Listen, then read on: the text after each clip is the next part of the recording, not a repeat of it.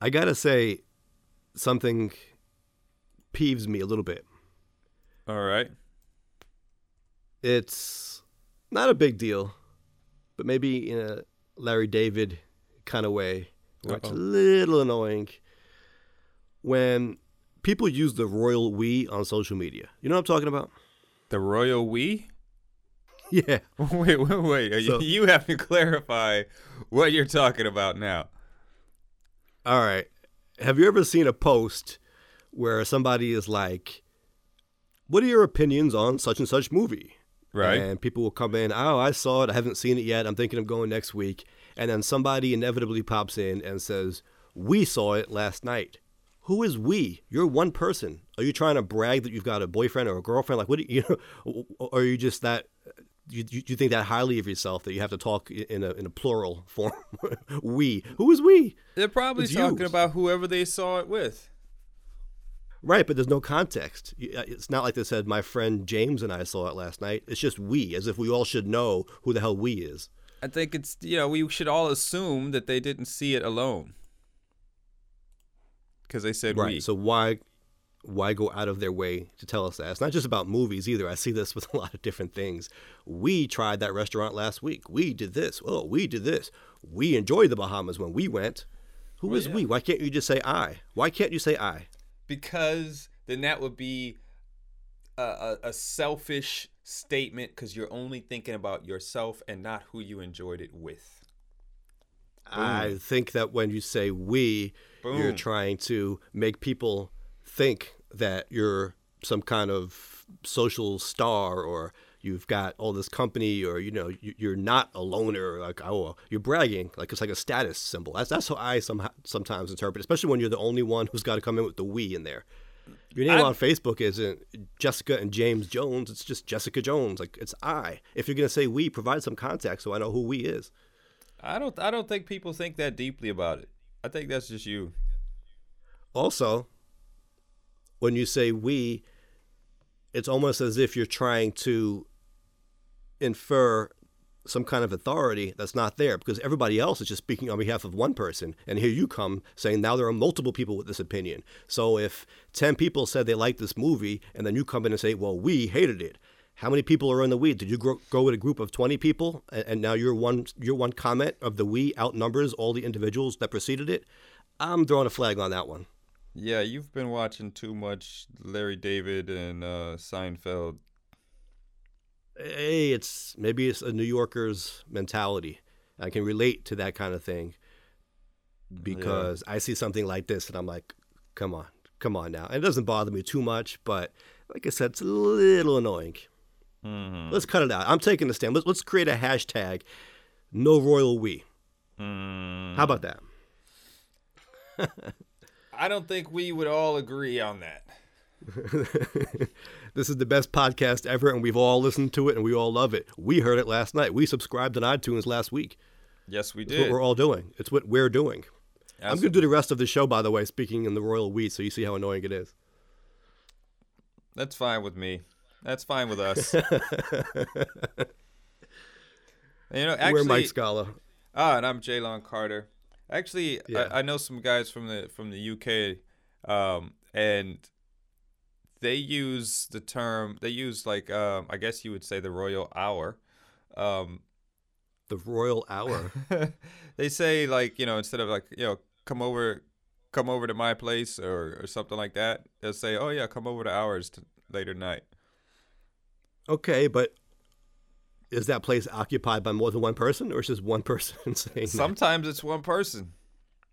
Really? They Yeah. live by themselves completely. It's not like that person who they live with just isn't home at the time. It's Right. their place. It's, it's a solo, single bachelor pad or whatever. Yeah. Come over to our place. I might. Yeah. We uh, correction. We might start doing that too. Yeah, I don't, I can't do it. It's it's it's odd. It's odd to me. Is that is that meant to be some kind of form of inclusiveness? Like it's not just his place; it's also your place. It's welcome to everybody. I have no idea. No clue. No clue. Anyway, let's Yeah. uh The royal we. the royal we. Yeah, that had to be clarified because that that could be taken so many different ways. Really, yeah, we're not aware of other uses. we won't get into that. So, yeah, it's been a, a interesting week all around. Um, just a, a, side note, I think at the at the recording of this podcast, uh, Bannon just got out of uh, his interview with Mueller. Okay. So um, take that for what you will. I think we certainly will. Yeah, I think Bannon and everyone should know that Trump would roll over on everyone if you know in in order to self-preserve in a heartbeat. And I think everyone going into those meetings with Mueller need to keep that in mind. just just you putting that out warned. there. Just putting that out there. Just putting that out there. The only one I think he would not give up might be his daughter. Everyone else, yeah, you're, yeah, and he might give up his daughter, but I, I'm just saying. His daughter, aka the future president. No, no, no, no, no, no.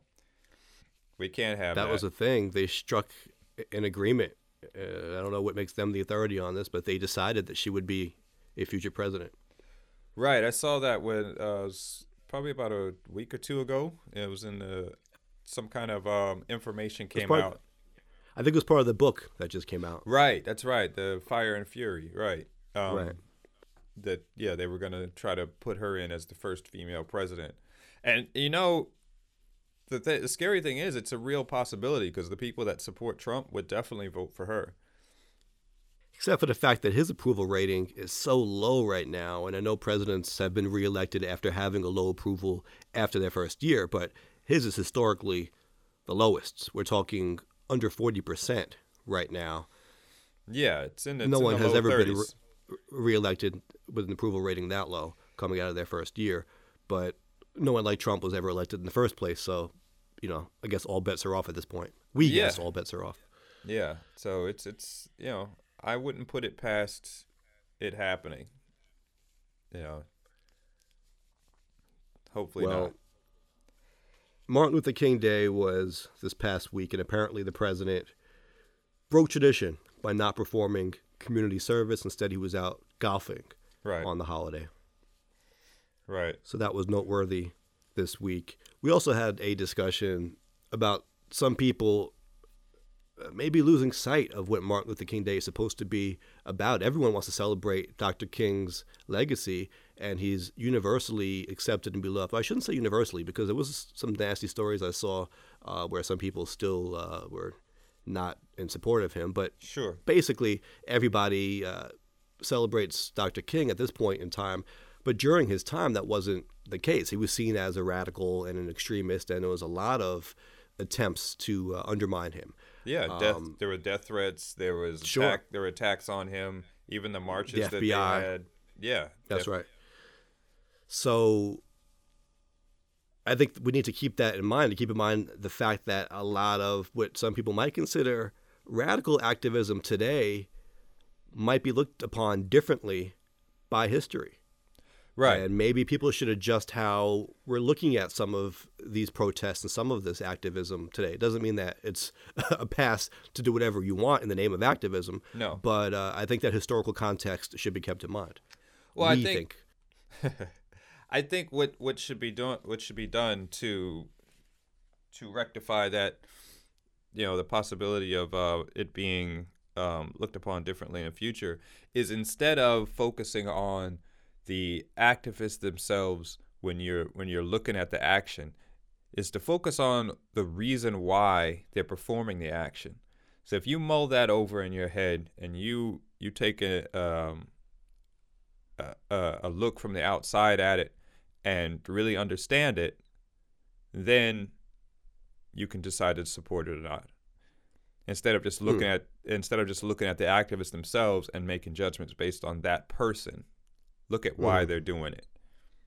You know, so Well, what we like to say is that if people, especially if a significant portion of the population perceives there to be a problem, then there is a problem. And it's not just a problem for that segment of the population, it's a problem for all of us. And that shouldn't be just uh, discarded as well as just their issue or it's they're they're saying it's an issue, but it's really not, or they're wrong.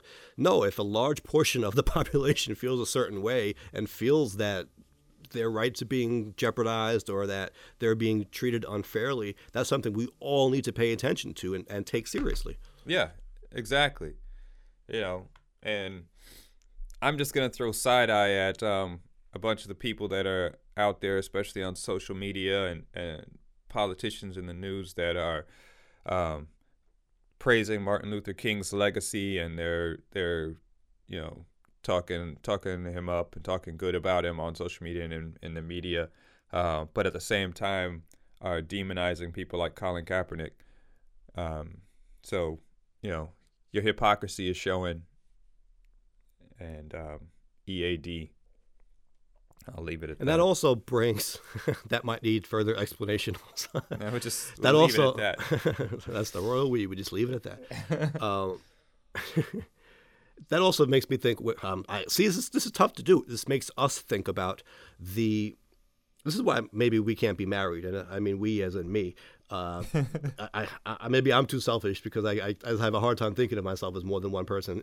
but, mm. but we, uh, I'm gonna I'm gonna try to stick to it though. I'm gonna try. Uh, we're gonna see uh, even uh, this this is tough. We are going to try to stick to this, um, and it's throwing everything off. It's it's it's disturbing the equilibrium of the entire show.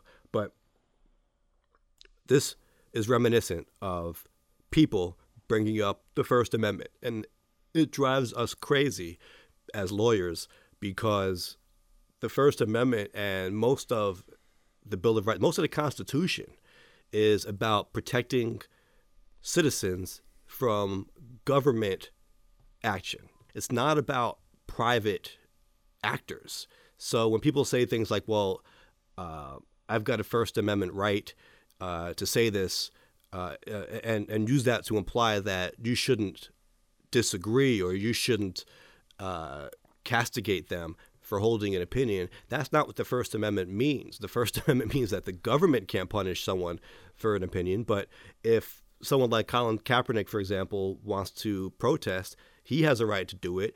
At the same time, NFL teams, sponsors, viewers have a right to uh, their own opinion, and if if it's at odds, and if they want to say we're going to boycott or we're not going to hire you or you know whatever, that's all within uh, people's rights. And they say the cure for bad speech is more speech, and it's kind of you know, like a market forces thing where eventually, uh, in theory, the truth will win out. And you know, I guess in the case of Doc, we guess in the case of Dr. King, that happened, and maybe it'll happen this time too. But I think we all should have conversations and disagree with each other where appropriate, where we feel it's necessary, and and you know let the discourse occur. Right. Yeah, it, it, it definitely needs to happen. It definitely needs to happen. So, again, side eye to all you people, though. Yeah, but that's another thing that just peeves us. Uh, the thing about you'll take, you know, like a conservative or a liberal, you know, say some talk show, some political pundit, or, or you know, someone saying something, and people will protest a controversial statement, and then their defenders will come back and say, "I thought we had free speech in this country. What happened to free speech?" Right. Uh, free speech means you're allowed to disagree. In, in fact, uh, it encourages dissent. That's really the point of it. So if someone says something that's controversial and other people find it controversial and call it out as such, that's very much part of what free speech entails. Free speech doesn't mean you can say something and then no one has any response to it and you're just allowed to walk around saying some douchebag thing. right. Well, that, you know, if you've got it, they've got it as well. Yeah. So yeah, definitely. And we apologize for the harsh language. I didn't use any harsh it's the language. best podcast ever. No, I, I said d-bag. I don't know. We, we don't know if that's considered uh, inappropriate. Who knows these days? But but when the president uses words that he's using, uh, you know, I, I, who knows? Yeah, I mean, the news had to use a word, you know, that um, they don't usually use. Um, I even saw that was pretty funny in the UK that um, it was big news that um, their their news um, repeated that word, and it was like the it was big news that the news used that word. Yeah, we saw on CNN. Chris Cuomo made a point to say, "I'm going to keep repeating that word because it's the word of the president," and he was trying to drive home the point that no, our president actually used this term really normalizing it, you know, setting the tone for the national dialogue. He made this a newsworthy word. He made it something that we all are saying. So the one thing uh, he actually wrote it on a, a chalkboard or a whiteboard and said, you know, our president is colon shithole.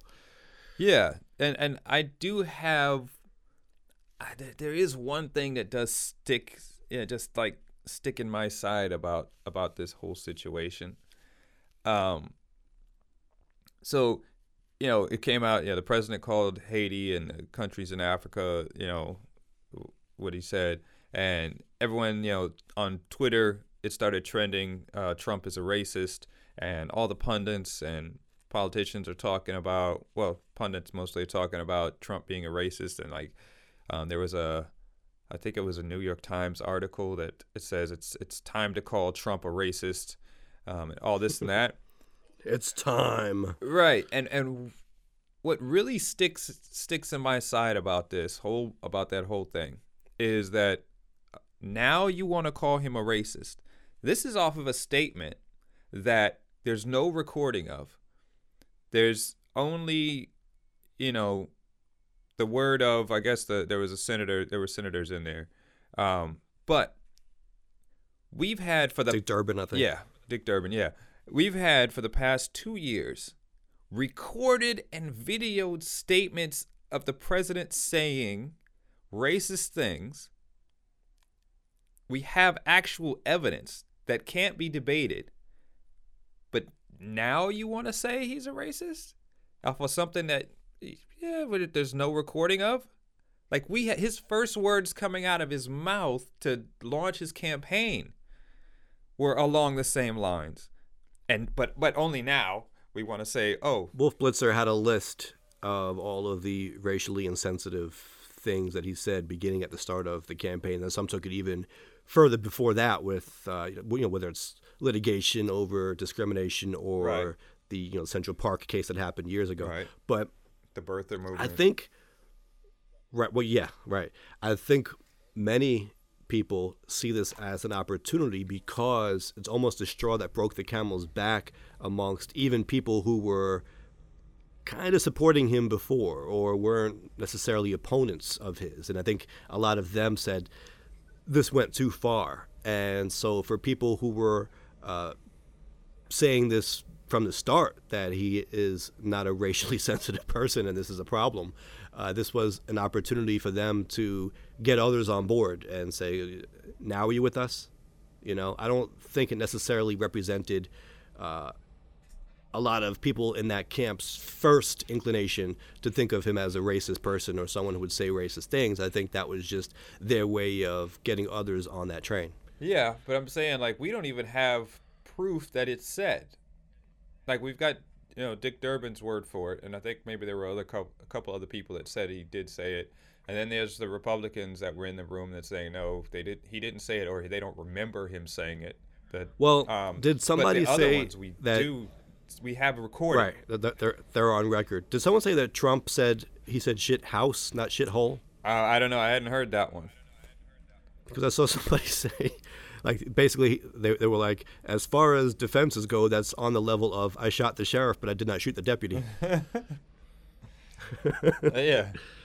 So that that's the only thing that that sticks to me. Like the outrage is coming off of something that, um, you know, there is there there's just kind of um, the word of of the senator off of it, but we've been we've got recorded proof over the years that he he is this way, and there was you know this huge burst Well- of outrage hasn't happened.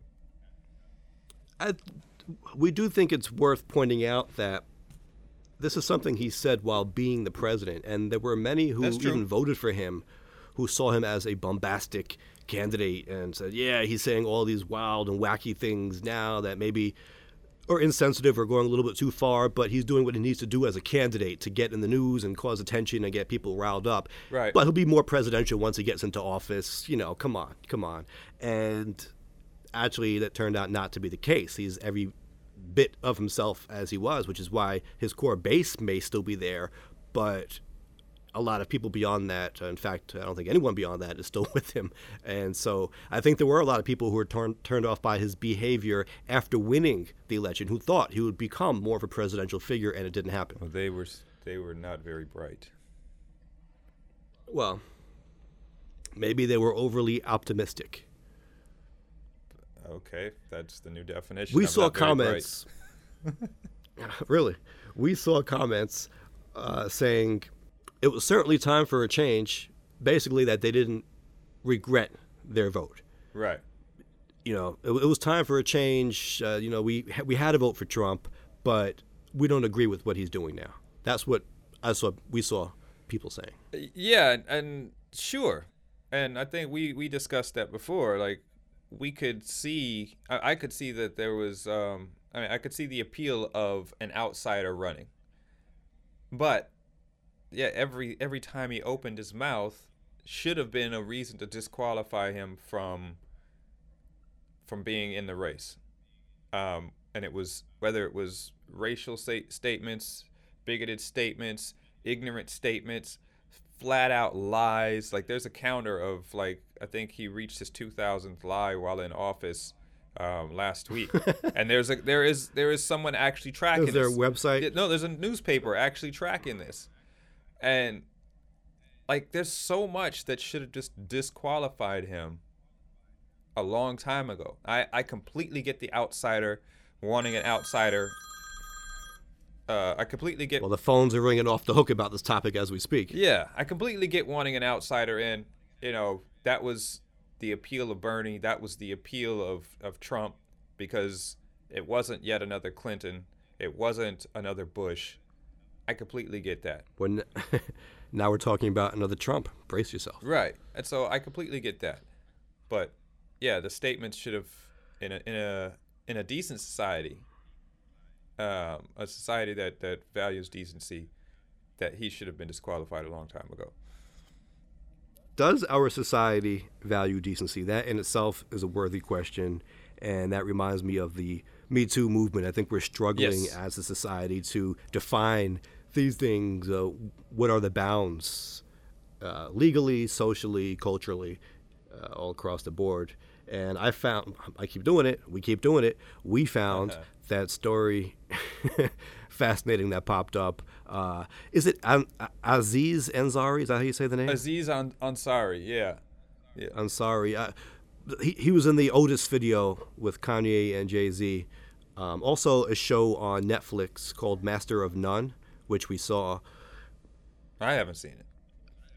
No, well, well, we certainly have. Yeah.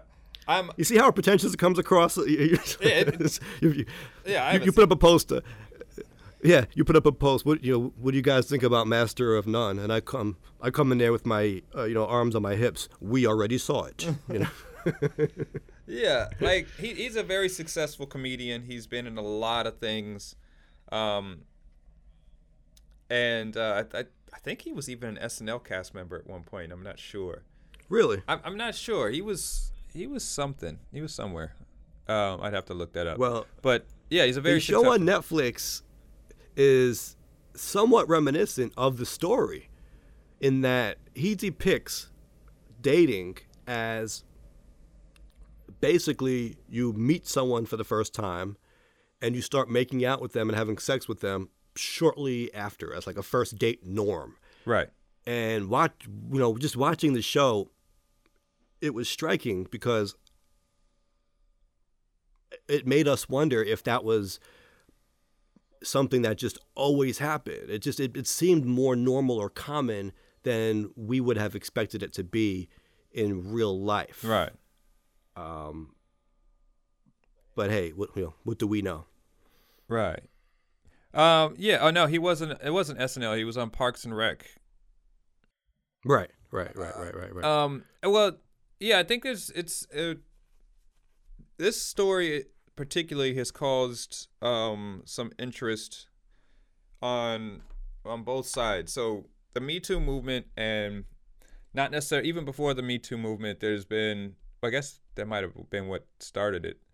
Um, every week it seems like someone in Hollywood is being outed for or being accused of sexual assault or sexual uh, inappropriation. And, Hollywood and or Washington. Right, Hollywood and or Washington. But I think mainly it's been Hollywood. It's just everybody's getting the finger pointed at them. Um, keep your fingers to yourself. Um, and so the difference with this one is the account that the the girl told of what happened between her and uh, Aziz has people split. Uh, there was a an article in the New York Times, uh, and it was written by a woman. Mm-hmm. And uh, the the author is uh, Bari Weiss, um, and the title of it was Aziz Ansari is guilty of not being a mind reader. We saw that. Right. And so, you know, then on the other side, people are saying, always believe the woman. The customer is always right. Uh, would you consider her a customer in this case? I don't know if that's a little insulting. Um, so basically, what happened was they they went out on a date. Uh, they had met previously. They went out on a date, and um, you know they had dinner. They went back to his place and uh, you know they had sex. So she's saying that um, she felt very uncomfortable, and I guess it's you know that it was assault because she told she gave him a lot of nonverbal cues that she was uncomfortable with what was happening. Right. So it seemed like she reluctantly went through with it, even though while being there, she wasn't very comfortable. Maybe she wasn't so sure that that's what she wanted to do. Uh, so, in the moment, perhaps it was consensual, but then it was regrettable and it felt almost mani- manipulative or like she was being taken advantage of after the fact. Right. Right. And and, and even in the, the article, she would, you know, she um, stated uh, after arriving at his apartment, in Manhattan. They exchanged, they talked, they drank some wine, and in her account she says that she says this. It was white, she said. I didn't get to choose and I prefer red, but it was white wine. So, you know, people are also picking that apart like this is not, you know, this is not assault. You know, you were just it was just a bad date that or a date that you didn't like. You know, and so they're having sex. She says she tried to, she gave him nonverbal cues during sex, but she never said anything. When she did finally say no, because he, he suggested that they have sex in front of a mirror or, or something like that in a bathroom, and she said no. Um, upon her first time saying no, um, Aziz suggested, it was his suggestion. He's like, okay, well, how about we just chill, but this time with our clothes on? So soon, so when he verbally heard her say no, he immediately backed off and shut it down. Um, and right. she, she said that the the next day she sent him a text saying that she felt uncomfortable. Um, and he responded back. He's like, uh, "I I really apologize. I must have must have misread the situation. I'm truly sorry. Clearly, I misread things in the moment, and I'm truly sorry. Is what is what he said. So yeah, people are so split. I think a lot of people can relate to this kind of thing because, like you said, this is a bad date, and all of us have had bad dates. But it kind of tests the limit of the Me Too movement and right. what is harassment, what is sexual misconduct, and what is just something that it wasn't a great night out. Right. Yeah. And yeah, she could have regretted having sex with him. Maybe it was bad. Maybe she just felt the whole situation wasn't good, and she regretted having sex with him. But yeah, where do where do you make that separation from what's just a bad date? Um, and this the the words "bad date" are the words that the New York Times writer used. Mm-hmm. Um, mm-hmm. So, oh no, she said the the New York Times writer said bad sex. She said yeah. that the quote there is a useful term for what this woman experienced on her night with Mr. Ansari. It's called bad sex. It sucks. um, Sometimes it does. yeah, Well, But- it's important though that we draw the difference between what's legally inappropriate and what's morally or socially inappropriate because there is a difference. We right, might say this is not uh, rape or sexual assault or you know maybe legally no charges could be brought against him. He might not be found liable of anything. I think most people would agree with that much but maybe it gets more controversial when we start talking about was the behavior appropriate just as a man or as a woman was her behavior appropriate you know what i mean not so much about who can be in trouble with the law but how Right. should we be behaving as human beings you know, this is a matter of decency right. And I didn't um, from the readings, from the accounts, and I'm not saying that you know there wasn't anything appropriate. I'm just saying from the accounts that I read, it just seemed like it was you know a, a common date, and maybe she felt guilty or she felt regret afterwards that at that at what happened. Now, Um, some are saying that this can undermine the entire movement because it starts to become almost like a satire, you, Right. you know, or it becomes a parody of itself, and you start, you know, basically crying wolf. It's it's to the point where it just it's, it, it loses credibility. And that and that hurts people who are actually um, who have more uh, who have stories that have more concrete examples of inappropriate behavior or um, Right. you know sexual misconduct. So yeah, that can be a, that can be an issue, and I think that also goes to the point of I seen a lot of comments of people saying, you know, always believe the woman. Like, should that always be the case? Well, this also makes me think about how people are found to be guilty in the court of public opinion. And even if there is a trial or some legal proceeding, uh, they're doomed even before you get to that point because once one newspaper article or an account comes out in the media where someone is alleged of something, people Right. automatically believe that the person alleged did the wrong thing. That's Right. an inherent problem. I don't know how we don't know how that can be combated per se, but Well- uh, it does happen. No, it happens, and it happens a lot. I mean, um, Kobe Bryant was uh, accused of rape. Was that many, many years ago? Um, and to this day, there are people who still believe that he's guilty, even though he was he was you know found innocent. Um, but it came out in the media that he was accused, and so well, there it goes. He's already convicted in many people's minds. Uh, Right. And This speaks to our cynicism too, I think, as a society. When someone is an alleged such and such, they're a such and such. People just believe that they did it. Why, you know, why should we believe in the decency of people? Or maybe Right. people people don't maybe people don't want to believe that false accusations are common because Right. a false accusation is something that could happen to anyone and that's not that's a scary proposition. I mean, Right. if you're just going out there living your life and you're doing the right thing and someone falsely accuses you of something terrible and your whole life is ruined because like, you don't want to even uh, think about consider that that could happen so when Right. an accusation is made you want to believe that the person did the thing because it's almost scarier to believe that the accusation was made up Right. And and yeah, once that accusation is out there, it's out there. There's there's no there's no pulling it back and it's very tough to fight, which is the same, you know, um, just uh, being called a racist, uh, which was, you know, a couple podcasts ago was one of my issues. Um but yeah, it's and I run I run um, a blog and I'm active on Twitter for um, the site Indie Pundit and I post you know, articles and have discussions.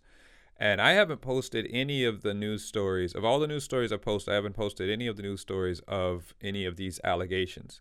I've posted about the Me Too movement, but I haven't posted about who's been accused uh, of, of what throughout any Right. of this because I think um, this is one of those. These are one of those um, accusations that will follow you, whether it's true or not. And they haven't had their day in court yet. It hasn't been confirmed yet. It's automatically out there, Right. and in the court of public opinion, you're done. there actually is no court case. Sometimes it's Right. just an accusation about behavior, and that follows them around. Maybe they won't be sued. Maybe they won't go to jail, but maybe it'll affect their ability to get work or just you know how people perceive them in the public. Right. I mean, uh, Kevin Spacey lost his job um, after that ex- accusation came out. Right when House of Cards was getting good. No, actually, I didn't like uh, where it was going, but yes, that did happen. So I think, to me, to be able to combat stuff like that, um, I think, and I've always found it kind of odd that people are able to report on the allegations before people go get to court. Um, not just in this case, but in any case, like, oh, this person is accused of of murder, and now it's all over the all over the news. They're accused of murder. Well, they haven't been in court yet. Yeah, So- good luck finding a jury that hasn't heard about these accusations and hasn't read up on it. Right. And so some part of it think to me thinks that, you know, they shouldn't be allowed to report on these things until the end of the court case when there's an actual verdict. Because This is a that- debate that we've presented, and most people seem to acknowledge that there is a bit of a problem and the system is not perfect, but would prefer to keep it the way it is, where as long as the media uses the word alleged and protects themselves in that way, uh, it's really up to the people to draw their own conclusion. Obviously, it just seems like the conclusion everyone draws is guilty automatically. yeah, alleged doesn't do it doesn't really do anything, especially in cases like this it doesn't do anything. Cases of sexual misconduct misconduct it doesn't do anything. Cases like, you know, murder. Well, that's in why it was- eyes it's all you're always going to be the guy that did that. Yeah, although I'll say that's why it was a little bit refreshing to see people defending uh, this individual uh, Aziz, because usually that doesn't happen in a case. Usually it's usually it's just you read the headline and then that's it. The person is done for life based on a headline. Right. Especially right now when all of these things are coming to light. hmm Yeah. So that's yeah, that's that's kind of tough. Like I said, people are split split on this one. You know. I've I haven't heard anything that he's said in response or if he said anything. I haven't read anything. That's tough. It's really a tough thing to deal with as a society. It is. It is. Um, And we talk about the importance of having these conversations. Like earlier, I was saying, you know, the First Amendment means we all should get to speak and all of the voices should be heard, and we shouldn't be silencing people. So we shouldn't be trying to discourage people from coming forward with, Sure, with no. whatever they feel like they need to co- co- come forward with. But at the same time, we need to understand that words do carry a lot of power and a lot of weight. And right. so, on the one hand, while we're encouraging more words being thrown around and more dialogue happening, we also have to be mindful of the fact that any word we throw out there uh, could be very damaging. We need to be careful before we speak as well. Right, and I think I think women need to come forward um, in cases where things have happened. Um, men too. I mean, it was um, Terry Crews came forward when you know against that Hollywood um, producer who he said tried to sexually assault him. Um, Mhm. And no, I think the stories absolutely need to need to be told um, or dealt with in the moment if it's possible. Um, so that's that's. I hope no one is making the um, the mistake of thinking that we're trying to say that that shouldn't be the case because that should absolutely be the case. People should come forward with their stories so they can prevent prevent it happening to other people in the future as well. Right. But people should think before Yes. they make an accusation Right. public, especially if uh, you know someone's career is on the line and maybe they shouldn't be losing their livelihood over something that, as was described, what uh, was just a bad date. Right, or or misunderstanding, um, or whatnot. Um, Mhm. Yeah, no, I. So, I, I Though perhaps agree. the good to come out of this would be that we, we all actually are digesting all of this and we are kind of refining uh, what we're going to consider acceptable and not and what the boundary is. And so, in that sense, it is a good conversation to have. Hopefully, it doesn't do too much collateral damage to this man's career because uh, it does help us, uh, you know, to proceed with this whole movement and and this whole evolution of our society. Right. And accusations like this especially make the, the waters a little bit murkier when the person is a celebrity. Um, because there are But that's the only thing that makes it newsworthy. but it's also extenuating factors because for years, um, celebrities get these type of accusations and they quietly, uh, they quietly settle with a large lump sum to to the people, so it never hits the news. And so, Mhm. yeah, this kind of thing can make it like, okay, what's what's the motivation behind making this accusation? Can can be questionable. Right. Right. Well, somebody said that really the only reason this was a story was because this particular comedian was known for being a feminist and part of that movement. So for his own behavior to be called into question was the story. Right. Yeah. And the same kind of happened, I think, with Al Franken, and certainly not excusing uh, whatever behavior uh, he did, but he was also known as someone who, in the Senate, was supportive of women's rights and was known for being a feminist, and his own personal behavior was then called into question. Right. Right. You know, and then we have to ask ourselves, to what extent are we willing to differentiate between the work someone has done, what they've said in public, uh, you know, how they represent themselves, and what they might have done privately, which could have affected someone adversely. Right. Exactly. And in the midst of all this, we have a man occupying the White House who has multiple accusations against him. Um, not only by adults, but um, suggesting inappropriate behavior with minors as well. Well, there's a story that's going around about an affair. Uh, I didn't read too much about With it, a- but I, I see articles star. popping up. Yes, yes, yes. But that's not even like the top story we're talking about. That's crazy when you think about that. Like, you know, we had a whole impeachment proceedings over whether Bill Clinton lied about having an affair. That was the biggest news in the country. But Right. with Trump, it's like buried in the middle of the newspaper. It's not even the front page news. It's just Tuesday. it's just Tuesday. It's no big deal. Yeah. Um yeah, I mean and even by his own admission, um he used to purposely walk into the dressing room um at the beauty awards, the the award ceremonies that he used to run. Um what are those the, the pageants to Yeah, to Miss to get- America. to kind of get a sneak peek at, at some of the girls changing. It's a weird time that we live in. It's a very It's a weird time. Very weird time. We disapprove of such behavior. All right. Allegedly. So, trying to tie all this stuff together here. Well, I did want to. I see. I, we wanted to bring up the missing adults law because there was a case very recently in Far Rockaway where a young man, 35 years old, was missing. But many people may not realize this. In New York State, at least, the police were not required to search or do anything when an adult went missing. There was a law for missing children and for what they called vulnerable adults with cognitive disabilities. But in general, if an adult went missing, the view of the state was it's an adult. Uh, maybe they took a vacation, maybe they just left, and adults can do what they want to do. Right. The police were able to choose whether to get involved, but oftentimes they weren't, even in cases where they really should have been.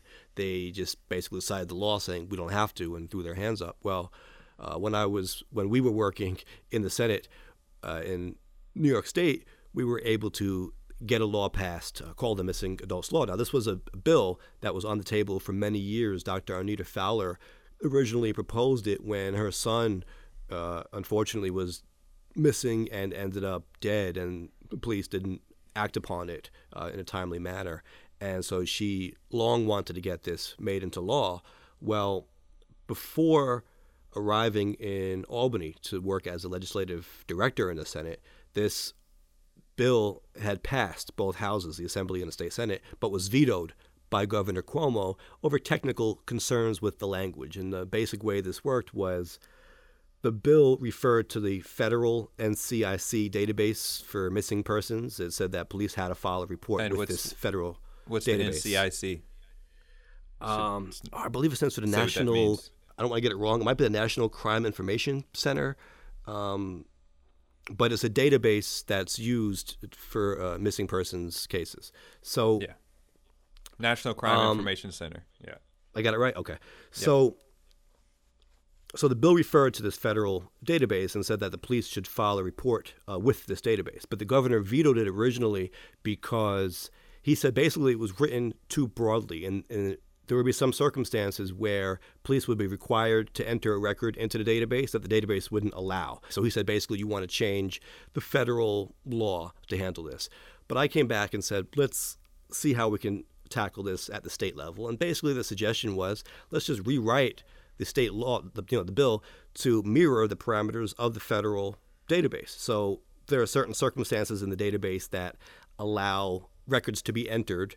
Um, and there's a whole list of them uh, after a catastrophe. Um, you know, there's a whole, a whole list of factors, but there's also a catch-all factor at the end that says if there's reasonable suspicion for their safety. So Well, that that's like you know that's perfect one. th- th- yeah so and so basically it, it almost renders the other ones somewhat redundant but what was done was the, the bill was just rewritten to include all of those factors that that database will allow as triggers for when reports should be filed and of course it has that catch-all reasonable suspicion language in there Right. and so now the governor couldn't say it doesn't comply with the database. It takes the language exactly from the database. I thought it was a perfect solution. There was still doubt about whether the governor would sign it, but we went forward with it.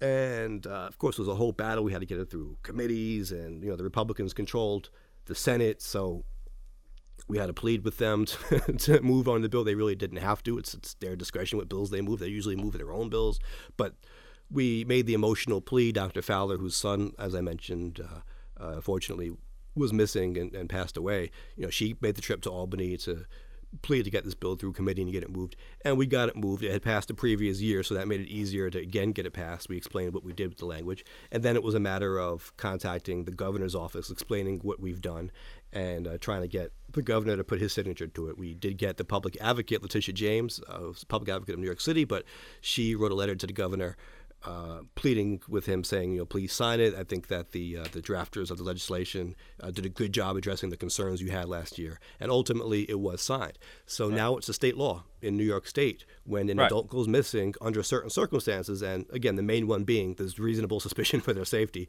uh, the police must investigate. And uh, this past week, that actually uh, happened where someone in Far Rockaway in Senator Sanders' uh, district, and I was working, you know, Senator Sanders was the sponsor of the bill. I was working in his legislative office. Uh, someone went missing, and the, the police were contacted and they acted on it right away, and the person was found and found to be safe. So it was just an example of the work that we do in public service. We talk about politics and how nasty it gets, but sometimes we need to be reminded of the good that can be accomplished when you devote yourself to this life. Right.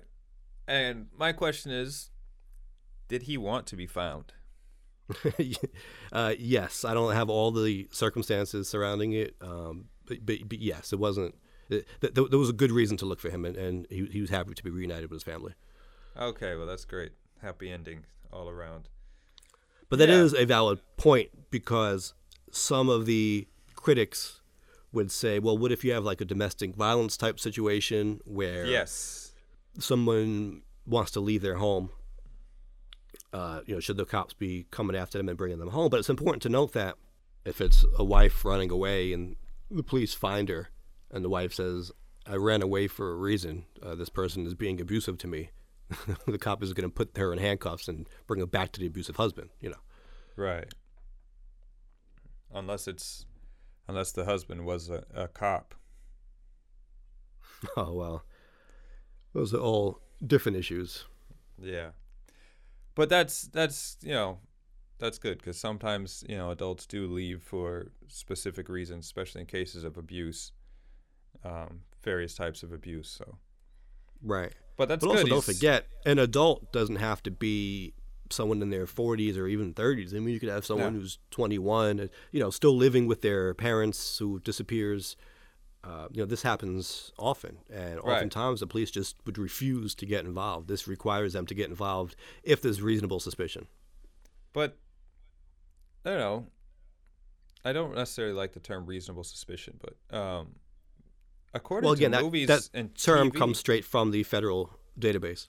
Yeah, I think it's I think it's pretty pretty broad and broadly used in other other situations. Mm. Um, but it, but also it needs to be somewhat broad. I mean, you don't want to make your legislation so specific that it only applies in very narrow circumstances. You do want there to be some level of discretion, and, and of course that's a double-edged sword because you know who has the discretion and can it be misused, but you know you don't want it to be too specific where you're handcuffing yourself to only a very narrow set of scenarios. You want it to be able to be more durable, and you know to be able yeah. to be used as a tool. Right, and and you're you know, hoping you, like I don't want to have to be able to say uh, the law in New York State is uh, missing adults will will be looked after if A B C D E F or G are met. I want it to be no. If we're concerned and there's good reason to be concerned, then we'll find that person or, or try to.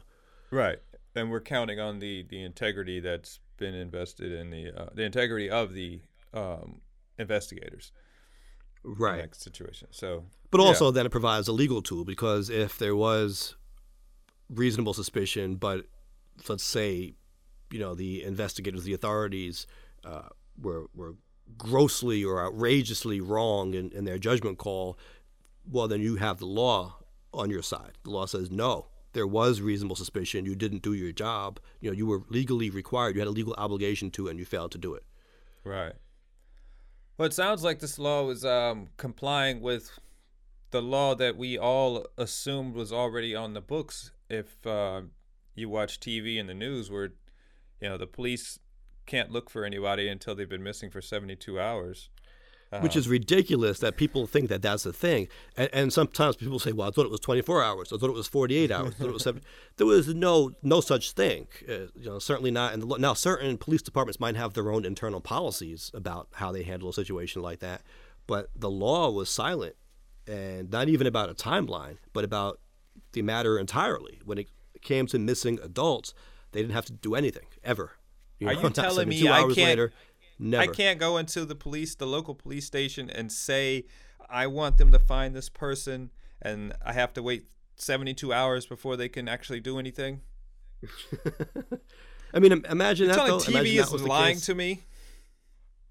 We've got to wait 72 hours. It's only been 70.5. You, you know, you want a cup of coffee and some donuts?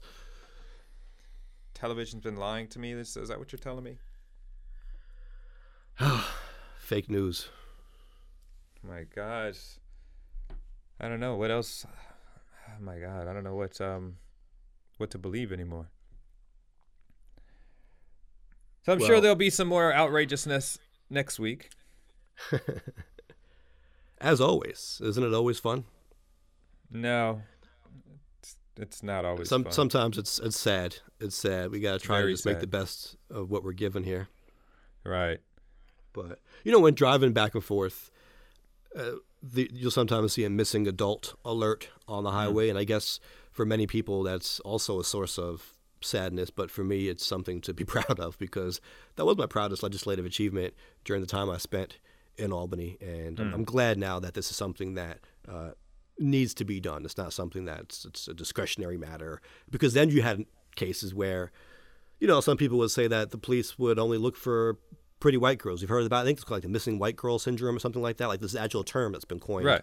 Yeah. Um, sure. You know, so this ensures that everyone, minorities, it doesn't matter what they look like, what background they're from, uh, how you know affluent their family is, whatever, everyone is covered under the law, and so I think that's that's a it's a worthy goal. Yeah, it's a worthy goal. I think they I think that's a positive note to end on this week. Yes, we agree. All right. Well, Don't forget to subscribe on iTunes. So yes. Every week when we come out, you can and rate catch all the rate. madness. Yeah. Rate it. rate it. Give give give it a five. Is a five the highest rating you can give it? Yeah. Give it a five. Give it a five. Definitely. And share. Think, yes, this was a five worthy and a share worthy episode. Yeah. And if you have um, you know, any comments about any of the things that we made today, you can also uh, reach out to us um, on Facebook at the uh, using the, the hashtag No Royal We. Oh, best podcast ever. Best podcast ever. Yeah, there's a page on Facebook. Reach out and uh, you know make your comments on it. Um, ask questions about any other topics. That's actually pretty good too. what do the listeners want us to talk about? Right. Let's find out. So, All right. So this has been the best podcast ever. I'm Jalon Carter, I'm Mike Scala. and we Ah, are out. We are Mike Scala. I keep doing that. All right, let's try it again. This has been the best podcast ever. Uh, best, podcast ever. And I'm Jalon Carter. And we are Mike Scala.